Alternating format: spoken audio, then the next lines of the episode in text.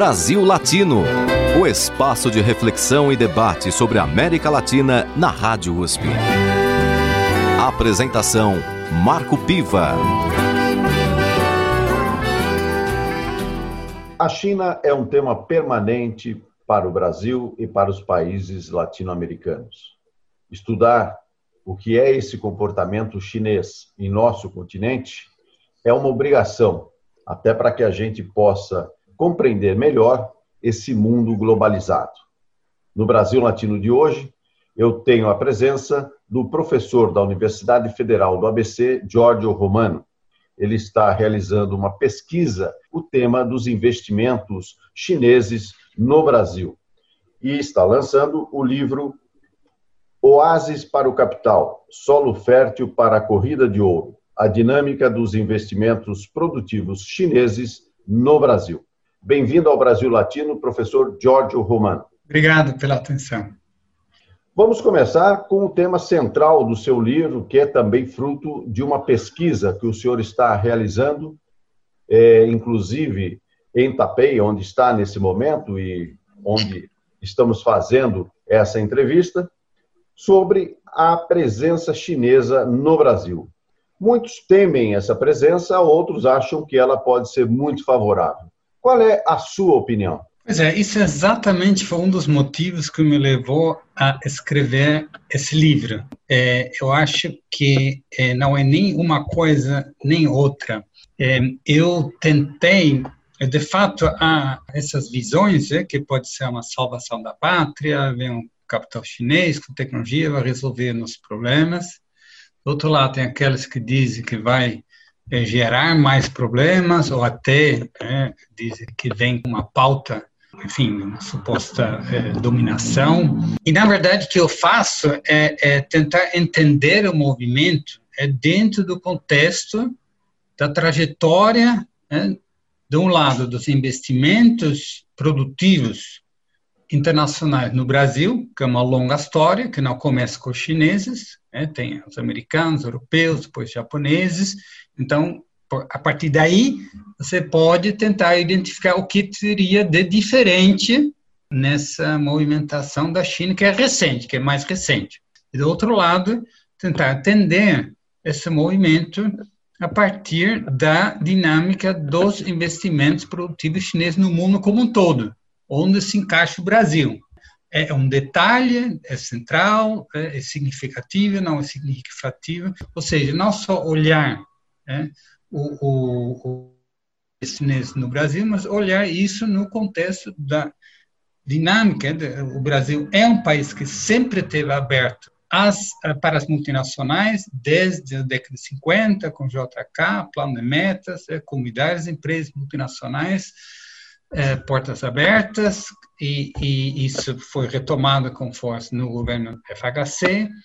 E o Brasil se tornou um grande receptor de investimentos externos, e nesse contexto vem também os investimentos chineses. O, a, indo para a sua pergunta, eu coloco aqui no meu livro uma referência é, a Celso Furtado, né?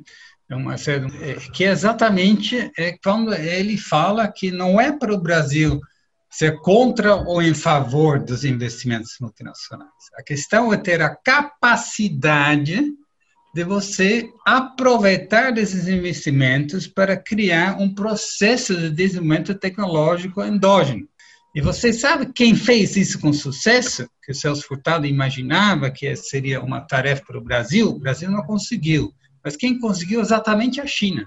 Então, a minha conclusão é que se o Brasil quer aproveitar né, desse interesse da China né, no Brasil, né, desses investimentos do Brasil, ele quer, tem, tem que fazer exatamente o que a China fez. Ter um, um, um projeto nacional de desenvolvimento tecnológico, colocar, é, pautar é, é, esses investimentos dentro é, de um projeto é, que prevê, por exemplo, transferência tecnológica, é, um, um, upgrade é, da, da, capacidade da, da indústria brasileira, e, e por aí vai. Negociar. É, negociar e aproveitar é que o Brasil não é um país pequeno, é um país com um grande mercado, e que está há mais de 10 anos, há muito tempo já, entre os cinco países no mundo que mais recebem investimentos internacionais produtivos e que é um dos países é, centrais para a política de expansão do capital da China. Então, é, isso significa que você não é qualquer um. É você é grande e tem que se comportar como tal, tem capacidade de negociar esses, esses investimentos né, e trazer para aqueles setores, aquelas políticas que, é, que, que precisa para você é, subir na, escada, não só ser um simples receptor passivamente, achar que quando eles vêm, eles vão resolver os problemas. Jorge, nesse sentido da necessidade do país, do nosso país, estar aberto ao investimento estrangeiro e também ser um dos cinco primeiros em nível mundial, a questão de ser chinês, esse investimento, ele provoca algum tipo de, é, de preocupação em relação à soberania do Brasil? Ou isso não é tão assim, ou seja, não tem essa preocupação? Veja, só para é, completar a pergunta anterior, porque isso tem a ver com o título do meu livro. Né? O, o, a expressão oásis para capital não foi eu que inventei. Isso foi é, manchete numa, numa entrevista que a Valor Econômico fez com o presidente é, pro, do, do, no Brasil do Bank of America, Mary Lynch. Então, esse banco de investimento é, o, o, o presidente para o Brasil caracterizou o Brasil como sendo, é, numa entrevista no ano passado, é como sendo um oásis para o capital. E a expressão solo fértil para a corrida do ouro né, é, vem de um texto né, de, um, de um pesquisador sênior da Academia Chinesa de Ciências Sociais, um texto de 2017, é, que se refere mais amplamente à América Latina, é, dizendo que é, há uma disputa, já que os Estados Unidos são meio devagar, a Europa também, a China agora teria possibilidade de entrar e ir atrás dessas riquezas. Só para deixar claro que às vezes no Brasil as pessoas se imaginam, oh, é muito muito difícil, o Brasil não tem condições de investimento, é um país ruim, as pessoas não querem investir, é, é, tem muita burocracia, muita corrupção, enfim, etc. E quando na verdade tudo é relativo por ter muito capital no, no mundo, a procura de valorização e vai comparando né, com os, eh, os, vários países e encontrar no Brasil eh, essa terra fértil, essa oásis para a capital. Só para. Bom, voltando agora para a sua eh, pergunta, segunda pergunta, veja, há uma discussão no mundo muito quente sobre as supostas intenções né, políticas e estratégicas da, da China com essa exportação do capital. É, então, a China era o grande receptor, isso aumentou muito, se tornou é, o segundo maior receptor, depois dos Estados Unidos, desses investimentos internacionais, de, de empresas do capital é, japonês, europeu, americano, próprio capital chinês na diáspora, etc. Muito bem. A partir é de 2014, 15, começou o movimento de exportação do capital. Né? E chega um momento que tem mais capital saindo da China para investir em outros países do que capital entrando na China. Mas continua um grande país receptor, certo? Só que, como eu falei, diferente do Brasil, a China sempre colocou regras né, que agora incomodam para os Estados Unidos, porque através dessa política é, de subordenar, vamos dizer, né, como Celso Furtado queria que o Brasil fizesse também na época, é, subordenar esses investimentos, é, bem-vindo, mas subordenar a um projeto nacional de desenvolvimento. Muito bem. Quando a China faz esse movimento, ele já é um país muito forte, muito grande. Né. Quando os países, os Estados Unidos, Europa, estavam indo é, com é, a ressaca da grande crise de 2008 e, portanto, se torna um pouco uma ameaça, porque muitas empresas na Europa, por exemplo, mas também no Brasil, é, você tem empresas que tinham sérios problemas financeiros. Por exemplo, a EDP, é, empresa é, elétrica em Portugal, estatal, precisava ser privatizado, quem compra, ninguém está interessado, bum, chinês compra. Depois a tabela também ganha ativos no Brasil. Então, tem várias empresas, não só estatais, também privados, é que os chineses encontraram lá uma oportunidade de negócio. Agora, alguém pode achar, ah, tem uma, eles foram lá para. Não, simplesmente é, o Portugal falou, eu preciso disso. Foram lá, pegaram o porto da Grécia. Então, no geral, no mundo, né, você teve um primeiro momento, ah, vocês estão bem-vindos, etc. E depois começou a ter uma certa preocupação com a força econômica da China e que isso pudesse, eh, pudesse é, enfim, é, é, ser trans, traduzido também em uma força política né? e, particularmente, isso ameaçaria a hegemonia dos Estados Unidos. Então, aí começa essa, essa, vamos dizer, essa campanha de interpretar esses investimentos chineses de uma forma é, mais negativa, é, enfatizar que são muitas empresas, não só, mas muitas empresas estatais, que as empresas estatais estão dominadas pelo Partido Comunista Chinês e, portanto, deve ter um, um, é, um grande projeto político de dominação, quem sabe, Agora, no Brasil, né, estou falando aqui no, no, mundo, isso agora está muito quente na, na, na, Europa também. É, o Trump ele, ele foi muito duro, né, obrigou também os europeus a ser duros, né, acusando as, essas empresas chinesas de roubo de tecnologia, de, de não seguir as regras, né, inclusive por serem estatais, não se comportar é, como empresas é, é, privadas que só procuram lucro a curto prazo, etc, etc. Mas no Brasil, eu, é, eu acho que essa questão se coloca em outro patamar, por vários motivos. Primeiro, você fala, esse capital chinês ali ameaça a soberania do Brasil? Pois bem, o Brasil sempre teve aberto é, o capital é, internacional e, na verdade, é, com raríssimas exceções, em alguns setores, é, o setor do petróleo, claro, com Petrobras era a grande exceção, mas dos demais setores, é, nunca houve é, essa preocupação. E, é, e a gente tem que entender que o Brasil, desde 2013, 2014, está numa crise, é, uma crise econômica, perdeu o dinamismo, e, portanto, a, a, a minha impressão é que essa preocupação é, no Brasil é muito menor, mas, mas no, no caso do Huawei, por exemplo, aí tem essas pressões né, de, de, fora, etc. Agora, os pesquisadores né, que analisam é, a questão da, dos investimentos chineses, é, que, que a minha é um pouco que eu quero polemizar um pouco a questão de sempre procurar o que tem de diferente. E, e, a minha abordagem, antes de avaliar o que seria diferente, que, claro, é um país, é um tipo de capitalismo muito diferente, como o capitalismo alemão também diferente do capitalismo estadunidense, isso também explica né, porque você teve uma comissão de fábrica na Volks primeiro e não na Ford. Né, tem a ver com o país de origem né, e como esse capital é, é, de onde vem, como passam culturas e estratégias, etc.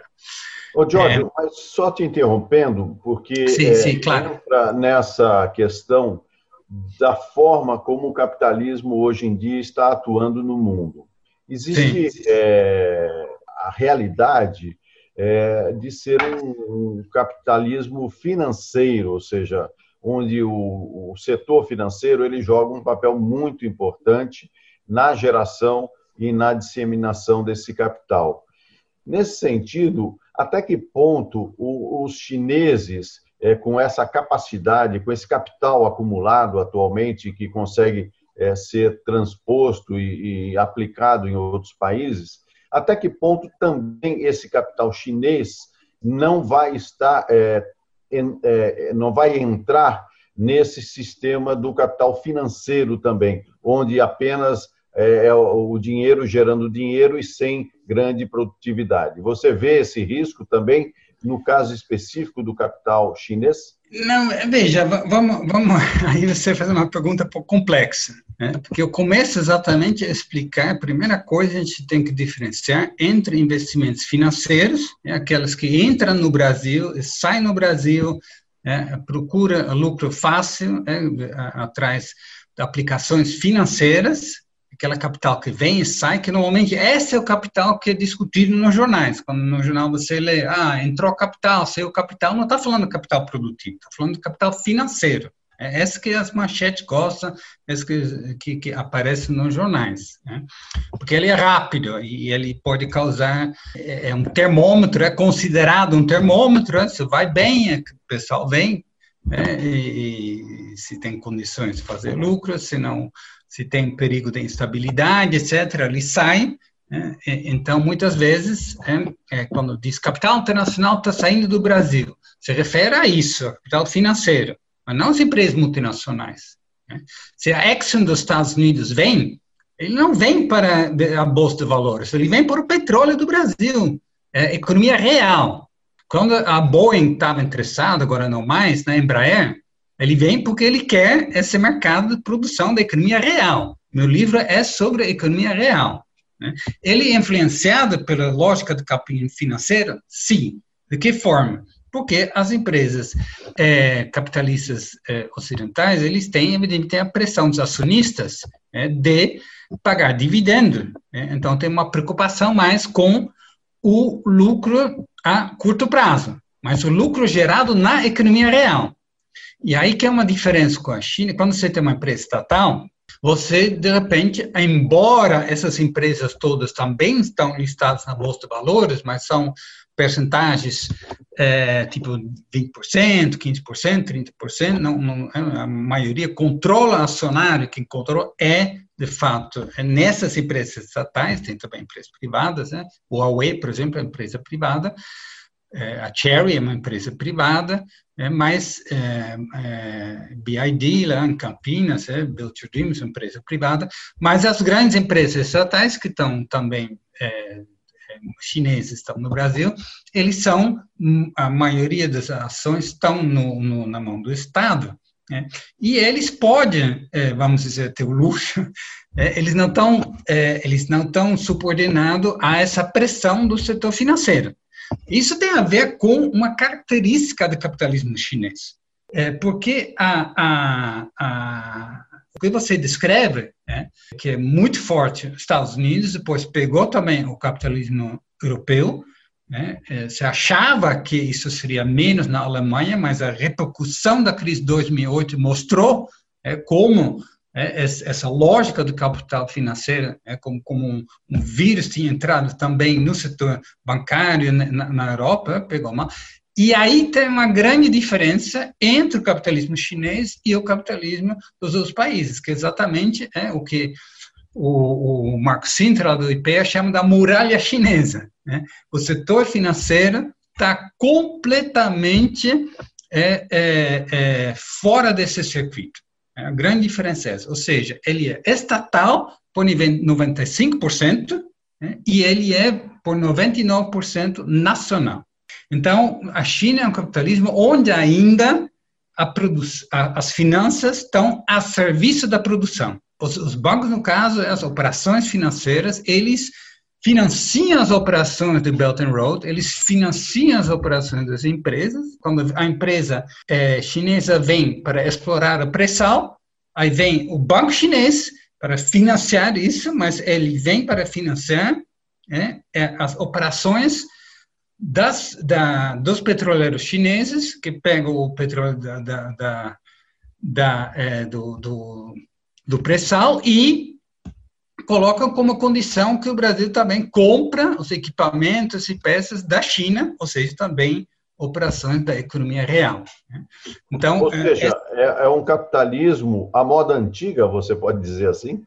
É, é que sempre houve variações do capitalismo. Né? Quer dizer, os próprios chineses, evidentemente, não, não gostam nada disso. Eles não, isso não é capitalismo, é, isso é, é enfim, é, o, o, economia socialista, né?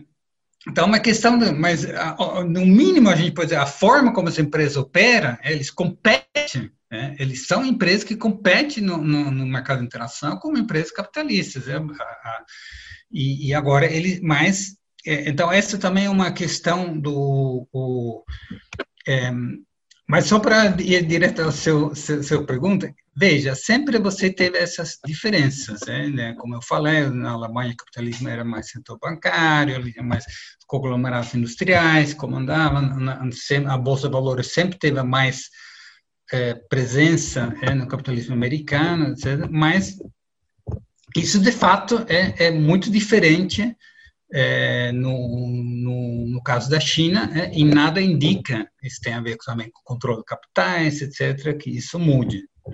Então, não é, é finance-led capitalism. Né? Aqui tem é, um, um, projeto de desenvolvimento, desenvolvimento tecnológico, e isso precisa né, de matérias-primas, precisa de mercados, né? essa é a lógica dessa expansão é, do capital. Eu converso na edição de hoje com Giorgio Romano, professor da Universidade Federal do ABC. Ele está lançando o livro Oásis para o Capital, Solo Fértil para a Corrida de Ouro, a dinâmica dos investimentos produtivos chineses no Brasil, pela editora Apres. Esse livro é fruto de uma pesquisa que o professor está fazendo é, dentro da política de observar o desenvolvimento do capitalismo chinês pelo mundo e especialmente aqui no Brasil. E o Brasil Latino vai agora para o seu momento musical. A cantora argentina Mercedes Sosa. Com vocês, Canção para Minha América, com Mercedes Sosa. Brasil Latino.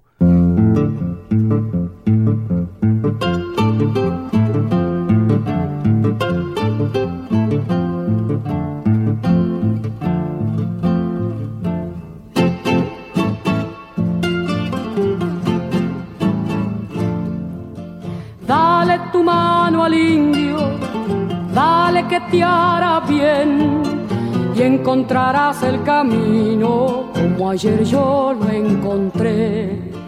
Dale tu mano al indio, dale que te hará bien, te mojará el sudor santo de la lucha y el deber. La piel del indio te enseñará manos de cobre te mostrarán toda la sangre que has de dejar.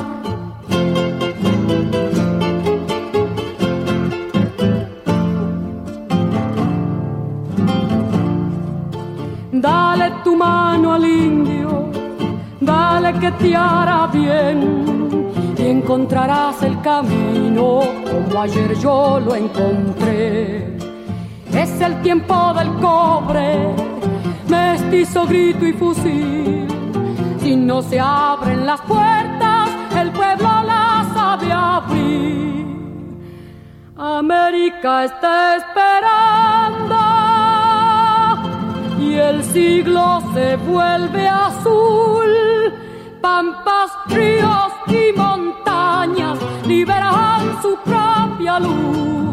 La copla no tiene dueño, patrones no más mandar la guitarra americana peleando aprendió a cantar. Dale tu mano al indio, dale que te hará bien.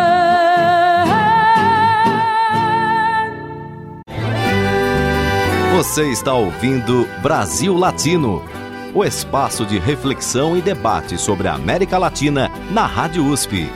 apresentação: Marco Piva. Giorgio, a China, assim como o Brasil, é, faz parte dos BRICS. É, inclusive, recentemente tivemos mais uma cúpula do BRICS, é, onde teve a participação do presidente Jair Bolsonaro pelo Brasil. Como que você vê esse movimento do, dos investimentos chineses dentro do BRICS? Olha, assim, eu, o, o, quando você pode analisar os investimentos das empresas chinesas né, de forma microeconômica, ou seja, você olha a empresa, tem uma estratégia, essa estratégia é exatamente como é, os livros sobre investimentos multinacionais descreve, é, ele é resource seeking, ele faz isso, ou ele é, enfim, ele, ele é market seeking, procura mercados, ah, procura é, ativos tecnológicos, né, não é tanto caso no Brasil, mas tem a questão do mercado, tem a questão dos recursos, etc. Então, nesse aspecto, né, é, de fato, não, não, não há uma. É, é um newcomer, né, um novo ator, mas que se coloca lado a lado dos outros que já estão aqui. Tem a General Motors, tem, tem, tem a Ford, tem, tem, a Toyota, tem a Hyundai, agora também tem a Chery, para, enfim, ficar no setor, e a BID, etc., né? mas é, para ficar no, um exemplo simples, né? ou seja, ou tinha a Petrobras, tinha a Shell, tinha a Exxon, agora também Sinopec, etc., etc. Então, até aí, é, não é olhar para a empresa. Agora, essas empresas, é, isso não contradiz né? não contradiz é, a ideia que há uma grande estratégia por parte da China. Eu digo que há mesmo, é, há mesmo, mas essa estratégia não me parece ser uma estratégia de querer dominar o mundo, ou se colocar como um novo hegemon. Essa estratégia é uma estratégia voltada para o desenvolvimento nacional tecnológico da China, é, para subir a escada, para se tornar um país desenvolvido, né, sair do de desenvolvimento. Já não é mais um país periférico, não é?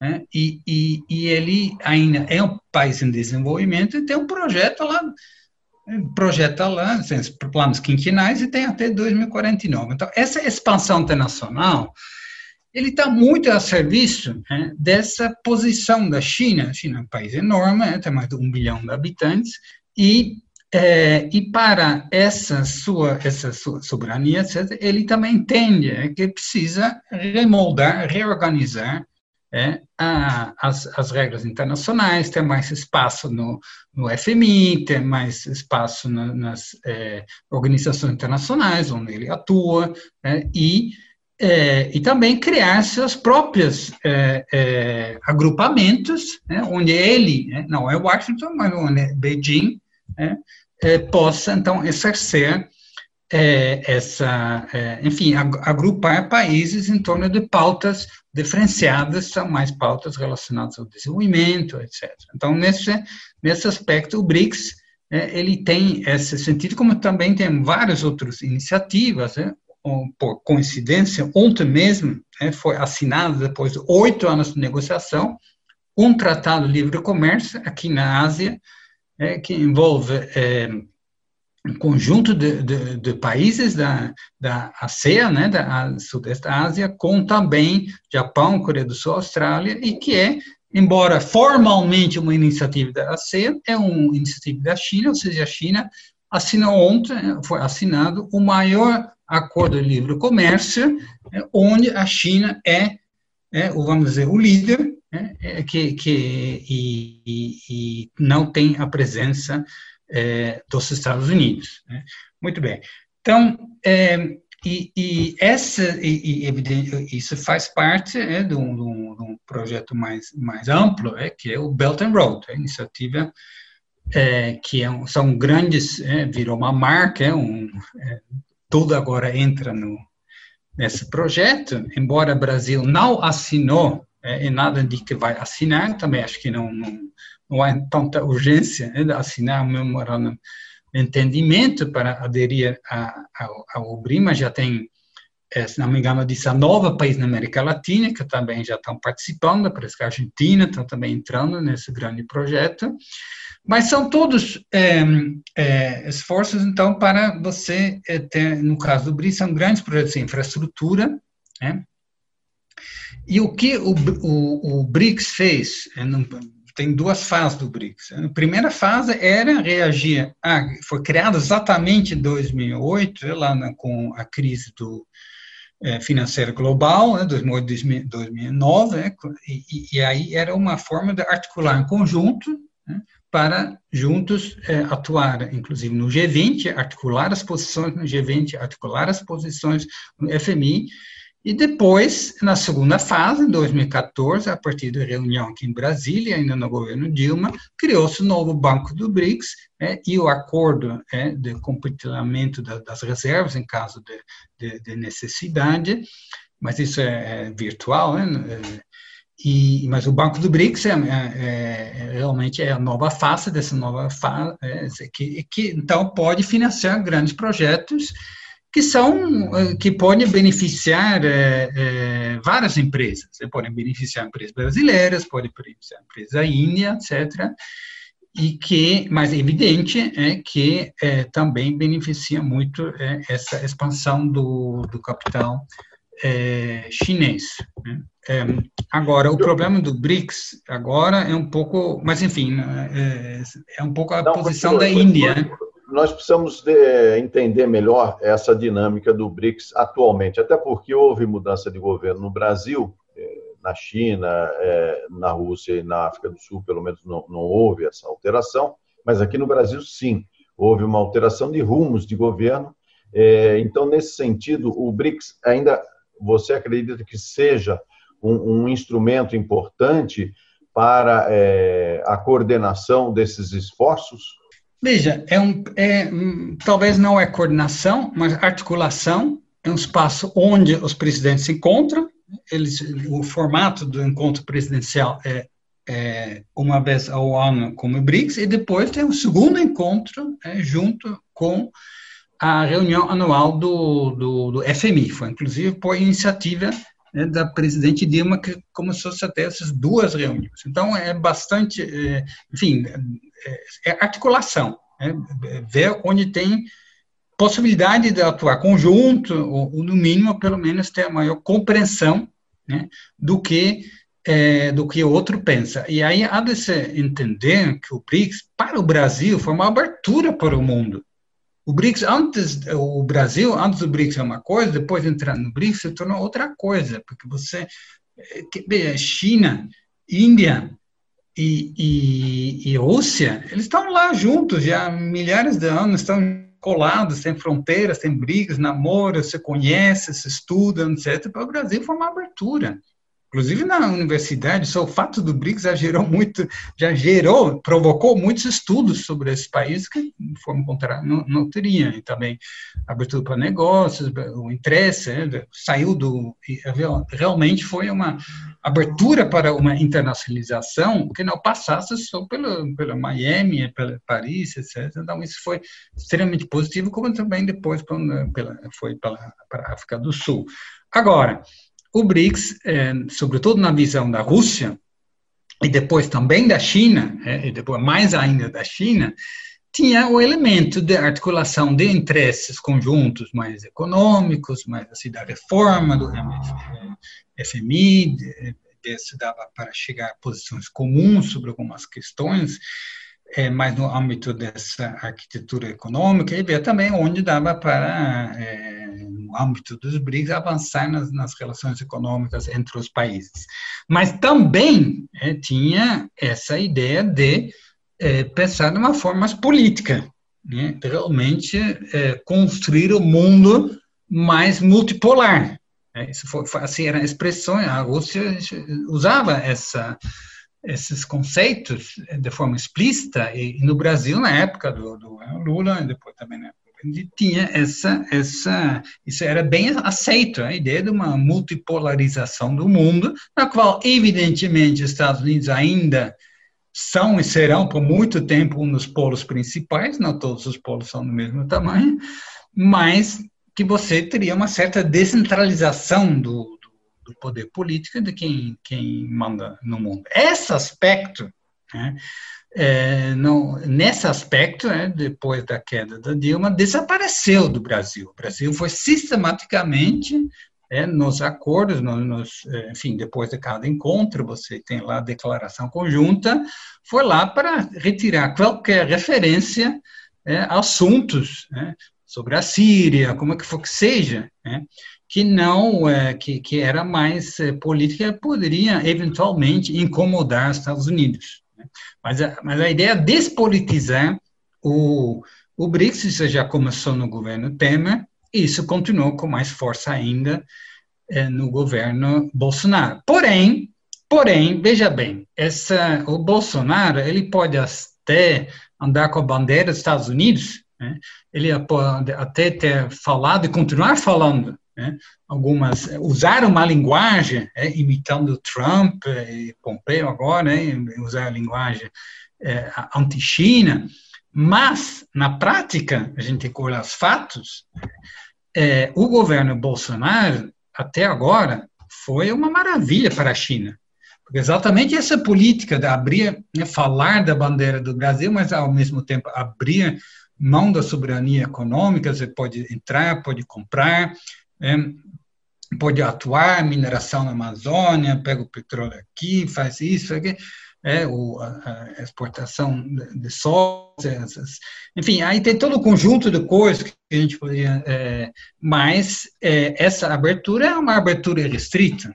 Não, não, há nenhuma, é, se, se, tem é, é, agora as, as, as concessões das, da, das ferrovias. Né?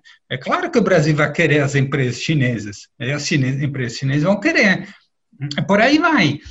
Então, na prática, é, é, o, o, aqueles setores econômicos que lucram com a China e que estão, uma parte deles estão no, grupo é, que, que apoiou, que apoiou o Bolsonaro, eles, eles na prática eles vão fazer com que esse governo não faz nada é, que não seja é, que, que, possa não faz nada que possa prejudicar essa relação econômica, é, às vezes com a boca para fora, etc. Mas na prática é, você vê é, enfim, a questão da, da, exportação de soja, isso teve resultados. O Brasil é, maior, é, já foi há muito tempo o maior parceiro comercial do Brasil. Mas hoje, é, de longe, tá, é mais de 100 bilhões a corrente comercial, enquanto o segundo colocado, os Estados Unidos, chega nem a, a 60. Isso não é um retrasado, não, não agora com o Covid, etc., pode até é, ser é, mudado um pouco, mas de qualquer forma, é, a, a, exportação de soja, petróleo, é, minério de ferro, no petróleo, o Brasil já é o quarto maior é, país exportador de petróleo para a China, é uma coisa inacreditável. Né? Bom, soja nem se fala. Né? É, é, assim, um, um, são é uma parte enorme do território do Brasil que está a serviço simplesmente de produzir soja para é, a China e não exige, veja bem, eu coloco isso também, não há investimentos, é, eu falo investimentos externos diretos, investimentos produtivos diretamente na soja. Mas os, mas os chineses, eles compraram traders internacionalmente, eles compraram Sigenta, que é uma empresa suíça, fertilizantes e, e agrotóxicos, mas eles, qual o maior mercado deles? É o Brasil. Então, não consta nos investimentos chineses no Brasil, mas são investimentos, você compra trade na Holanda, a, a é uma mega operação da compra da Sigenta, é, pela é, China Chemicals, ele tem um impacto muito grande na China, tem a capacidade de controlar a cadeia produtiva de soja.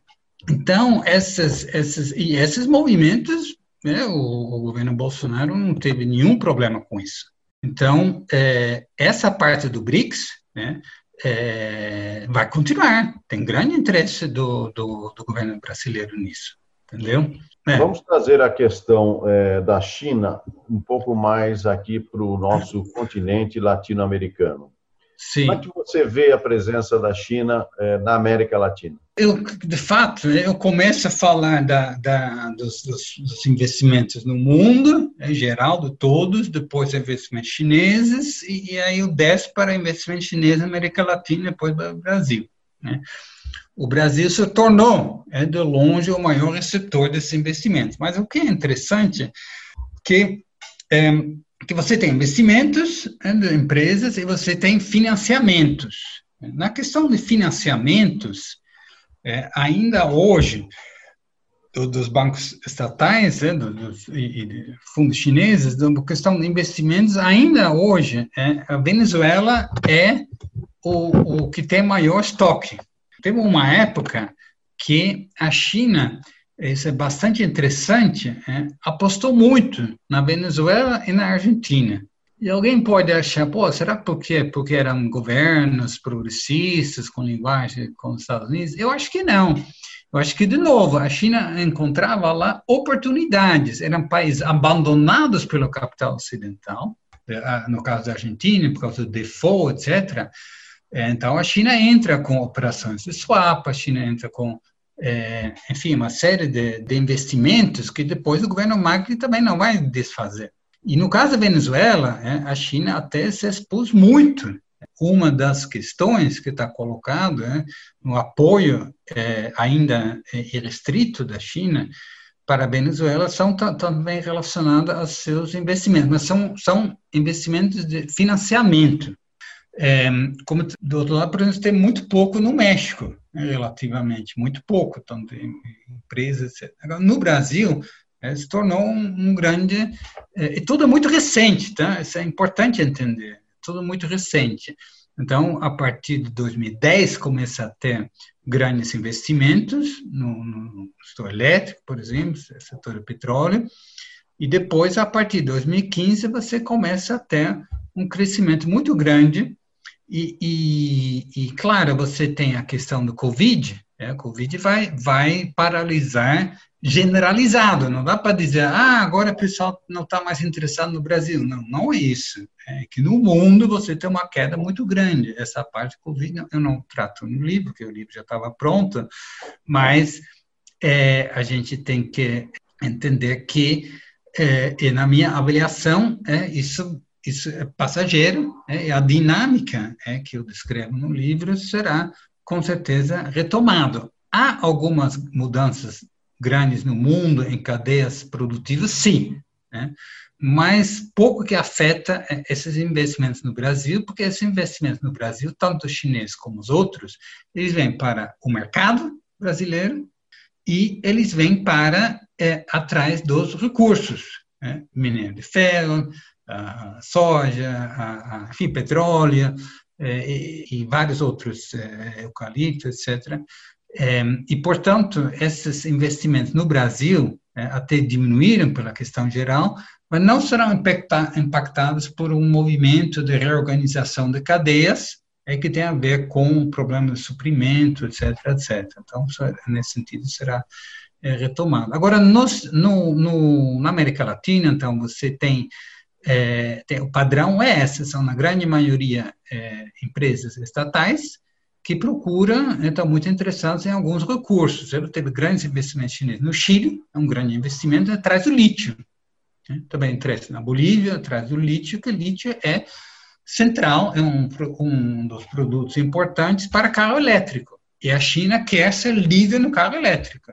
Né? Ele não conseguiu disputar nos carros tradicionais é, imaginávamos, ah, em algum momento ele vai comprar um desses, ou ele vai comprar a Forte, vai comprar comprou a SAP lá na, na, na Europa, comprou algumas coisas, mas é, o grande salto né, vai ser dominar a próxima, a próxima geração de, de veículos pessoais, não sei se vai chamar de carros ou não, mas são elétricos, são com tecno, alta tecnologia, com 5G. Esse é o mercado, é, aí também vem a questão do 5G, e o lítio é um dos produtos, porque você tem alta tecnologia, mas o mundo ainda precisa né, de, de, de, de, metais, de produtos, etc. E, a China tem essa, essa, é, é, isso claro. Ele não quer ser dependente é simplesmente do mercado internacional. Né? Ele quer ser um ator é, que vai lá e ele vai é, controlar essas cadeias. Né?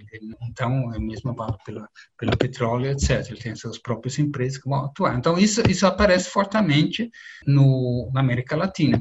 E é curioso isso, Marco, porque você, eu fiquei até pensando, né? agora que Pompeu veio com essa, essas visitas, é, pressionando o Brasil, reclamando do, da América Latina, de, dizer que precisa se, se realinhar de novo é, com os Estados Unidos, mas durante todos esses anos, às vezes eu penso, estranho, parece que os Estados Unidos estavam dormindo, porque a China se tornou o maior parceiro comercial da América Latina, o maior financiador, o, o, o maior investidor, é, isso de uma forma é, bastante é, organizada, né? e, e, na verdade, é, não, não houve assim uma, uma, é, uma articulação clara dos Estados Unidos é, para é, barrar isso. Mas agora é, isso pode é, pode mudar, né? Quando a coisa começar a apertar, e os Estados Unidos vão começar a exigir é, que, que supostos países do seu campo né, seguem suas, suas políticas. É a questão, da Huawei, é um caso assim, claramente é, é, exemplar, mas, enfim. Jorge, nós estamos falando na prática de uma nova rota da seda, que, aliás, é, é a denominação que os chineses dão para essa expansão em nível mundial e, particularmente, em algumas regiões é, do planeta. Essa nova rota da seda, até que ponto ela representa efetivamente a possibilidade da China, num prazo é, relativamente curto, vir a se tornar o grande, a grande potência mundial, substituindo os Estados Unidos? Existe essa possibilidade? Eu não vejo. Eu vejo se tornar uma grande potência, sim. Mas essa ideia do mundo multipolar. Né? Não vejo que necessariamente né, há espaço é, para vários é, é, países atuarem internacionalmente, inclusive para o Brasil, inclusive para a América Latina. Né? É, eu não, não, vejo assim é, uma substituição, né? mas enfim, isso já seria um, o que eu vejo se há uma tentativa, um esforço grande da China de se colocar como parte da solução para os problemas internacionais, mas muito visando o seu próprio interesse é, nacional. E aí, aí que está o ponto, sua primeira pergunta, isso é bom ou não para a América Latina, isso é bom ou não. Isso pode ser bom, pode ser muito ruim. Isso depende, se você não tem uma estratégia própria, aí você simplesmente vai ser a mesma história, é, só com outro nome é, de ser dominado por, por, pelo capital externo. Né? Não, não há nada é, na, na, intenção da China que diz que ele vem aqui para ajudar o desenvolvimento dos outros países. Quem tem que ter essa preocupação é a própria América Latina, é o próprio Brasil. Né? Aí, por exemplo, se, se, a gente pega a questão do comércio, que não, não é assunto no livro, mas você pode claramente dizer que assim, a exportação, depois de 2010, a exportação de, de produtos de manufatura chineses, né, ele, é, ele, a própria atuação da China, ele vai é, substituir algumas iniciativas de criar é, relações entre os países da América Latina. Então, para ser concreto, a Argentina, em vez de comprar uma geladeira do Brasil, compra da China. Né? Então, o próprio mercado brasileiro, a exportação de produtos da manufatura do Brasil foi prejudicado né, pela atuação é, chinesa. A questão da, da, possibilidade de atuar em conjunto, né, por exemplo, a, a soja é Brasil, mas é na verdade o Cono Sul é o Cono Sul e, e, no caso Paraguai, como não tem relações diplomáticas, porque Paraguai ainda é, se limita a ter relações diplomáticas com Taiwan, né, portanto não tem relações com a, a República é, Popular da China, ele muita da sua soja exporta através da Argentina, né, então aparece nos dados como exportação da, da, Argentina. Mas o que eu quero dizer é tem exportação dos Estados Unidos, mas aqui no Cono Sul é, você poderia ter mais articulação no âmbito do Mercosul, por exemplo, é, ter acordos como negociar com, com a China. Porque no caso do Brasil, é, você tem uma, é, uma demanda da China que é no soja é, é, no, em grau, né? e, portanto, não processado. Né? E eles construíram a capacidade de processão lá. E por que a gente tem que aceitar isso? Se eles dependem da importação de soja, por que o Brasil não pode?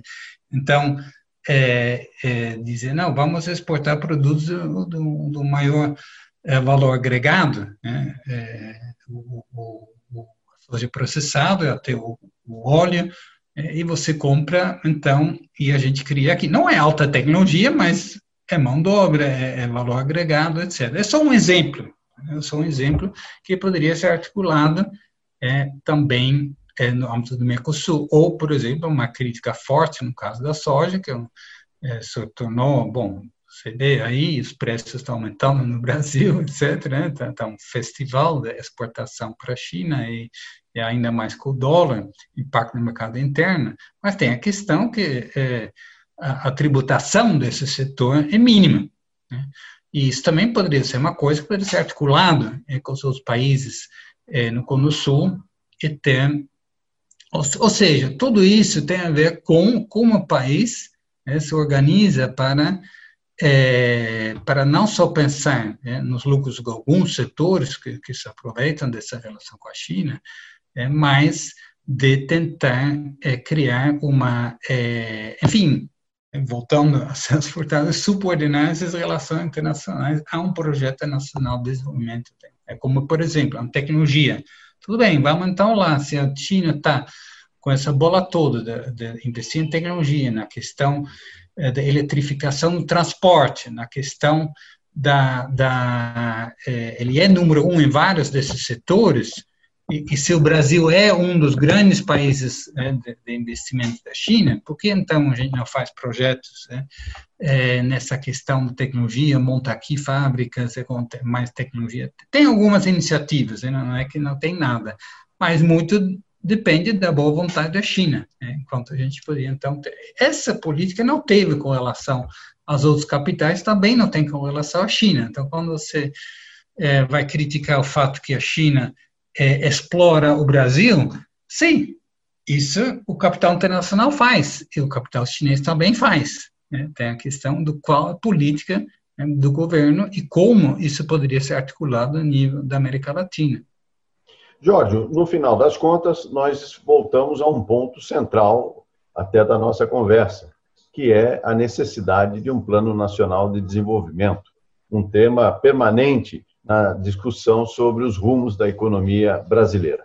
Infelizmente, nosso tempo chegou ao fim. Conversamos aqui é, com Jorge Romano, professor da Universidade Federal do ABC, que está lançando o livro Oásis para o capital, solo fértil para a corrida de ouro, a dinâmica dos investimentos produtivos chineses no Brasil. Eu agradeço muito a sua participação aqui com a gente, Jorge Romano. Sim, e só para aproveitar, tem a editora Apres dá um, dá um desconto no lançamento para o Black Friday, para o mês de novembro inteiro.